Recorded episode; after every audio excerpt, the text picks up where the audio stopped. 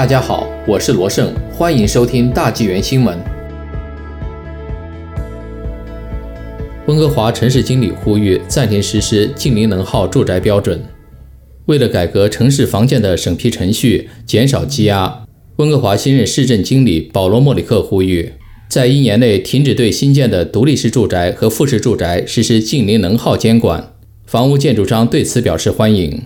近零能耗指的是家庭住宅产生的可再生能量大于它的消耗能量。要达到这一目标，通常需要采用高品质、高性能的窗户，比普通隔热材料更厚的隔热层及太阳能电池板等建筑材料。这是当前卑诗省建筑法规设定的最终目标，也是温哥华市政府打造加拿大最绿色的城市的建筑标准。莫里克在报告中指出，近零能耗住宅监管的复杂性，加之技术上的差距。COVID-19 疫情的影响及收入减少造成的资源短缺，使得工作人员的审批速度滞后。据温哥华房屋建筑商反映，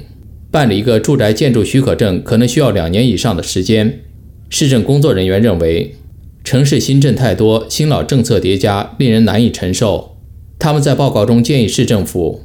对所有新建住宅实施强制性零排放的建筑细则修正案，推迟十二个月执行。以便市政工作人员先集中处理现有的积压工作。温哥华住宅建筑商协会首席执行官罗恩·拉普在六月七日的一份声明中表示，希望议会能够认可市政工作人员的建议，首先简化审批流程，提高服务水平，缩短等待时间的目标。即将出任全加拿大住宅建筑商协会主席 l a n l y Clay Construction Incorporation 创始人兼总裁拉里·克莱对此表示。加拿大的国家建筑法也在考虑采用近零能耗的建筑标准。克莱认为，在新房子的价格上增加数万加元的额外成本，在温哥华这样昂贵的市场上可能不受欢迎，但在卑诗省或加拿大的大部分地区并非如此。根据2019年温哥华住宅建筑商协会的研究，完全实施近零耗标准将使一栋典型的新独立住宅的成本增加4万八千加元。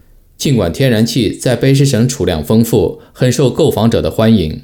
但它是一种化石燃料，不符合城市现行的规定。温哥华市长肯尼迪·斯图尔特支持暂缓对新建独立式住宅和复式住宅实施近零能耗监管的呼声。他表示，他已经听到建筑商反映，甚至很难找到满足新建筑材料零排放标准所需要的产品，比如要求所有三层以下的新房子都必须安装电供暖设施。